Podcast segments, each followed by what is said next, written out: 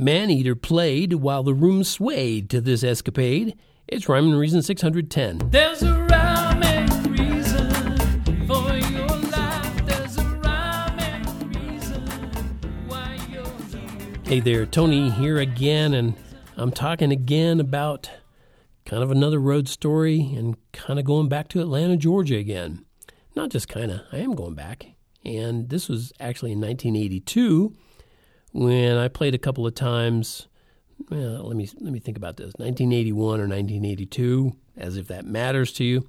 But I played, played a couple of times for about a month each time at a once famous barbecue restaurant in uh, the, the great city of Atlanta, Georgia. And it was just me and my Helpinstill Roadmaster piano and my microphone and a small sound system. I hadn't done a solo thing in quite a while at that point, so I was pretty nervous. But as it turned out, the managers and staff really liked me, and and uh, they made me feel good and feel at ease. So I had a, a short but a successful run there. One thing I remember is how Hall and Oates were real big at that point.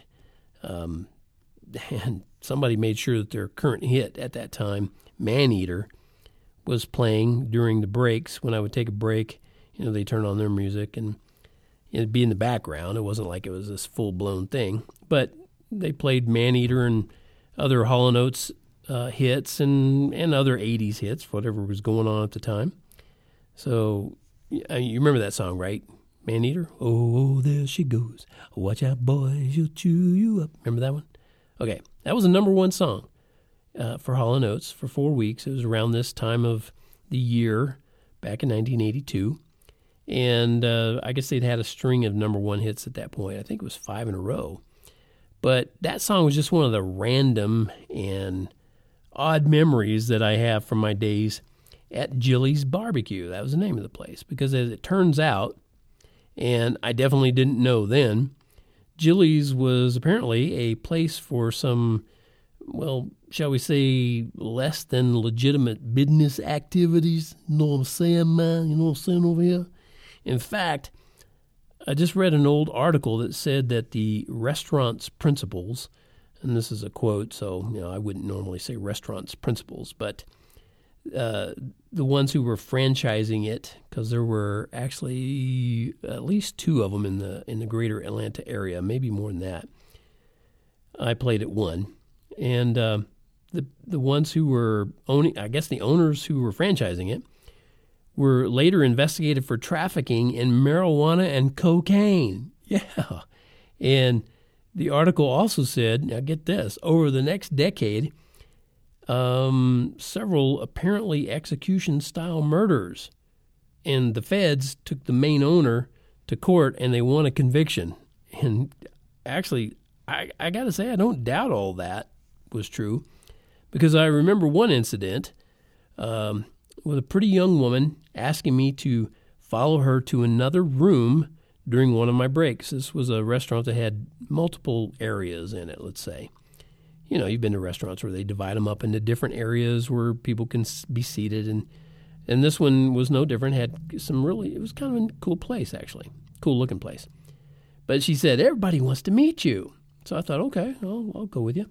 And as we arrived in the other room, she asked me if I'd like to, quote, powder my nose, and I started to laugh, a little chuckle, you know, because well, whether you believe this or not, I didn't do cocaine. I never did. I never did drugs. I never even smoked marijuana. I never did any of that stuff. I was just too darn boring for all that.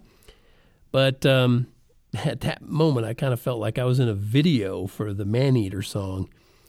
But, you know, I, I politely refused the free buzz. And I just quickly went back to the safety of my Helpinstill and stayed put. For me, it was really nothing short of bizarre. But this was back in a time when Atlanta also had to go cups for your drinks. And not just fountain drinks, I mean your margaritas, martinis, and Manhattans too. Um, my favorite was a melon ball, but that's another story. I'll, I'll share that some other time maybe. So, I guess really what the moral of this story, um, if there is one, this is it. Stay on the straight and narrow. Be a good chick or a good dude, because you'll save mucho dinero and you won't get barbecued. Thank you so much for tuning in to this wild and crazy powder your nose kind of episode on the Rhyme and Reason podcast. It's um it's an honor to me to have you there as we're finishing out 2020, and I'm sure a lot of people are glad that we're doing that. I just want to say again how much uh, I appreciate you tuning in, and I hope you'll share it with others who you think might get a kick out of this. And as I continue here, I'll be adding in some more music, festive music for the season, okay? You wake up on Christmas and find that the whole world's dressed in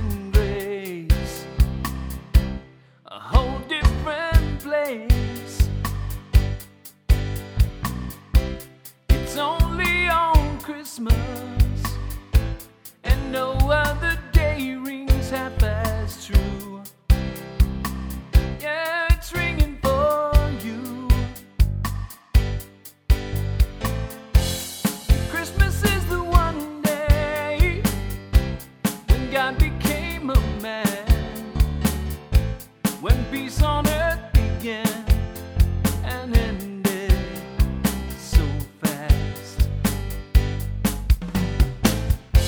But Christmas is the one day the hope can rise again inside the